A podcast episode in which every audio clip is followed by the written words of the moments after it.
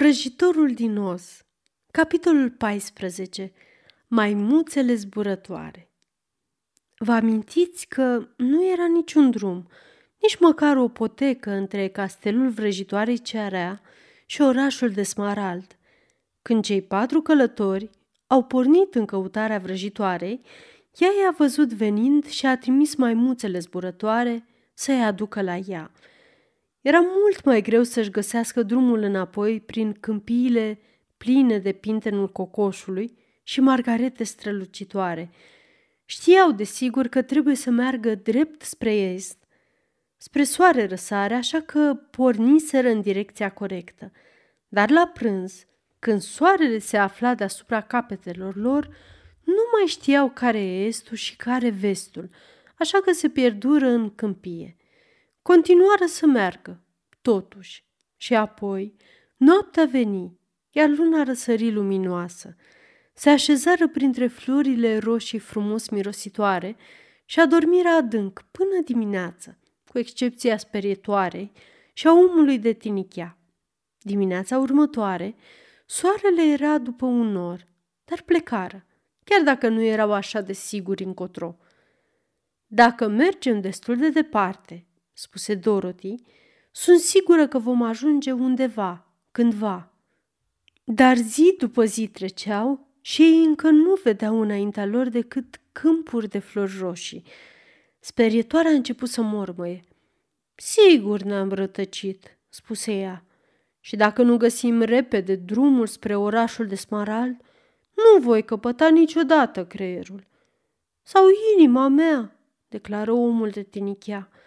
Mi se pare că nu prea pot aștepta până ajung la Oz. Iar voi trebuie să admiteți că asta e o călătorie foarte lungă. Vedeți voi? spuse leul scrâncind. Nu am curajul să merg aiurea mereu, fără să ajung undeva. Atunci Dorothy se pierdu. Se așeză pe iarbă și se uită la tovară și ei. Și ei se așezară și se uitară la ea, iar Toto, Găsi că pentru prima dată în viața lui era prea obosit să urmărească un fluture care îi trecu pe la nas. Așa că scoase limba și se uită la Dorothy ca și cum ar fi întrebat ce vor face. Ce-ar fi să-i chemăm pe șoarecii de câmp?" spuse ea. Ei ar putea să ne spună unde este drumul spre orașul de Smarald. Fără îndoială că ei pot, strigă sperietoarea. De ce nu ne-am gândit la asta mai devreme? Dorothy suflă în micul fluier pe care îl purta la gât de când regina șoarecilor de câmp îl dăduse. În câteva minute auziră zgomotul șoarecilor mici și cenușii care alergau spre ea. Printre ei era și regina însăși, care întrebă cu vocea ei pițigăiată. Ce putem face pentru prietenii noștri?" Am pierdut drumul," spuse Dorothy. Poți să ne spui unde este orașul de Smarald? Desigur, răspunse regina, dar e un drum foarte lung până acolo, căci voi ați mers înapoi tot acest timp. Apoi ea observă boneta aurie de pe capul lui Dorothy și spuse De ce nu folosești vraja bonetei? Să le chem pe maimuțele zburătoare la tine. Vă vor duce în orașul lui Oz în mai puțin de o oră. Nu știam că era o vrajă, răspunse Dorothy surprinsă. Care e asta? Este scrisă pe fundul bonetei aurii, răspunse regina șoarecilor. Dar dacă vrei să le chem pe maimuțele zburătoare, noi trebuie să plecăm repede, căci ele sunt pline de răutate și cred că ei nu timp să ne vâneze. Nu vor face rău? întrebă fata neliniștită. O, nu, ele trebuie să se supună celui care poartă boneta aurie. La revedere! Și îndată dispăru cu toți șoricei după ea. Dorothy se uită înăuntrul bonetei și văzu câteva cuvinte scrise pe căptușeală. Acestea, gândi ea, trebuie să fie vraja, așa că citi instrucțiunile cu atenție și își puse boneta pe cap. Ep, pe, pep, pe, Cac che, spuse ea stând în piciorul stâng. Ce-ai spus? întrebă sperietoarea care nu știa ce face ea. Hillo, hollo, hello, continuă Dorothy, stând în piciorul drept. Hello, răspunse omul de tinichea calm. Zis, zi, zuz, zi, zic, spuse Dorothy, stând pe ambele picioare acum. Abia termină de rostit vraja, că se auzi un zgomot puternic de aripi și voci certărețe, iar maimuțele zburătoare se îndreptară spre ei. Regele maimuțelor coborâ lângă Dorothy și întrebă, Care e ordinul tău?" Dorim să mergem în orașul de Smarald." Și am pierdut drumul." Vă vom duce noi," răspunse regele. Și imediat, două maimuțe o luară pe Dorothy în brațe și zburară departe cu ea. Altele îi luară pe sperietoare, pe omul de tinichea și pe leu, iar o maimuțică îl luă pe Toto și zbură după ei, deși câinele tot încerca să o muște. Sperietoarea și omul de tinichea fură înspăimântați la început, căci își amintiră cât de rău fusese rătratați de maimuțele zburătoare înainte, dar văzură că nu aveau de gând să-i rănească acum, așa că merseră prin aer în liniște, având destul timp să privească la grădinile plăcute și pădurile peste care treceau. Dorothy mergea foarte bine între cele două maimuțe uriașe, una dintre ele fiind regele însuși. Făcuseră un fel de scaun din brațele lor și erau precaute să nu o rănească. De ce trebuie să vă supuneți vrăjii bonetei aurii?" întrebă ea. E o poveste lungă, răspunse regele cu un zâmbet. Dar, de vreme ce avem cale lungă înaintea noastră, aș putea să ne petrecem timpul spunându-ți, dacă vrei. Aș fi încântată să aud, spuse ea. Cândva, începu regele, eram un neam liber, trăind fericite în pădurea cea mare, zburând din copac în copac, mâncând nuci și fructe și făcând exact ce ne plăcea, fără să numim pe cineva stăpân. Poate că unele dintre noi eram mai rele la acea dată, căci zburam în jos și trăgeam de cozile animalelor care nu puteau zbura. Vânam păsări și aruncam cu nuci în oamenii care mergeau prin pădure. Dar eram lipsite de griji și fericite și pline de voioșie și ne bucuram de fiecare minut al zilei. Asta a fost acum mulți ani în urmă, cu mult înainte ca Oz să vină din nori și să stăpânească peste acest ținut.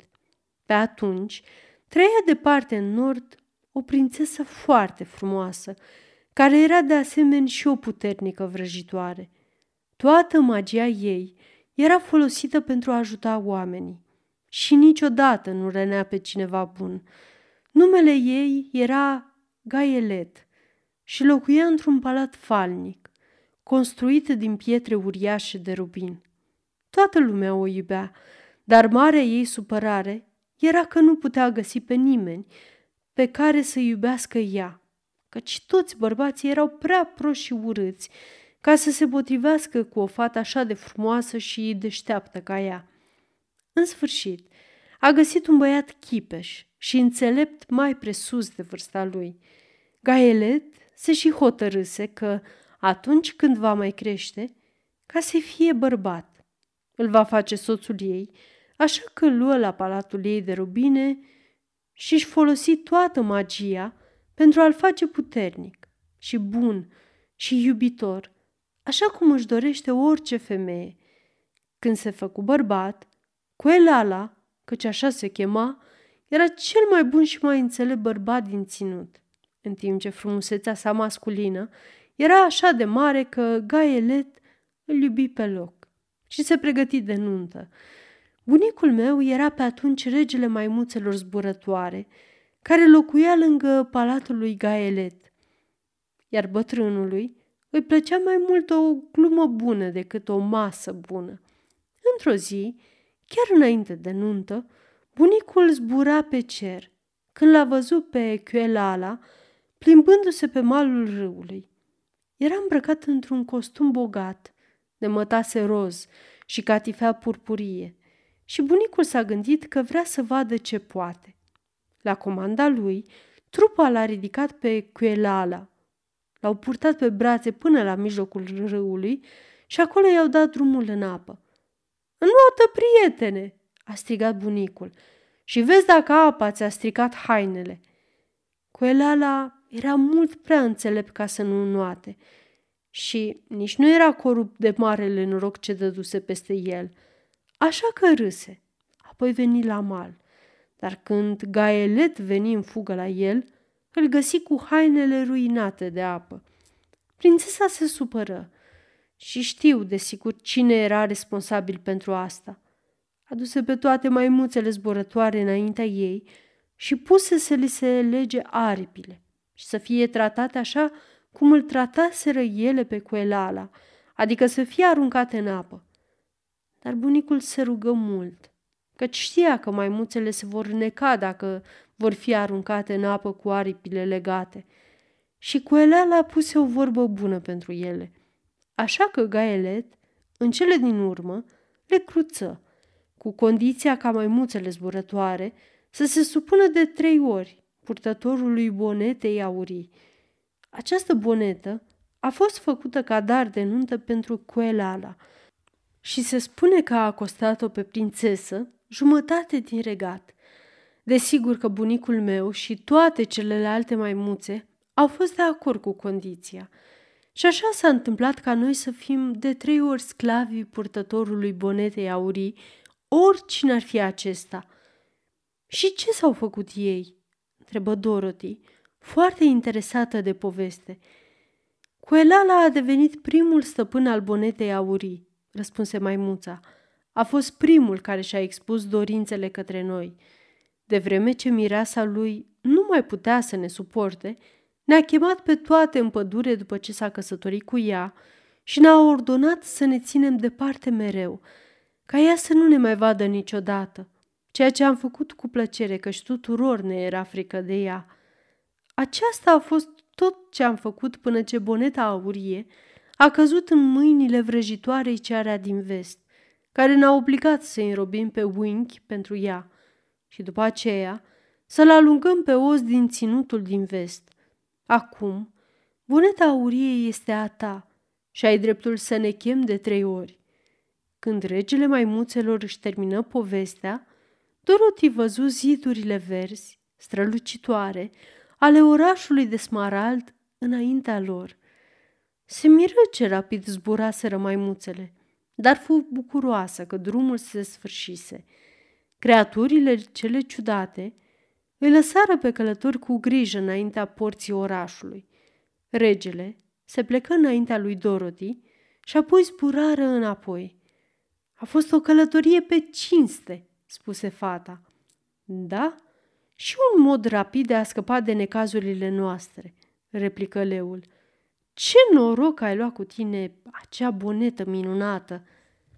Aceasta este o înregistrare Cărțiaudio.eu. Pentru mai multe informații sau dacă dorești să te oferi voluntar, vizitează www.cărțiaudio.eu. Toate înregistrările Cărțiaudio.eu sunt din domeniu public.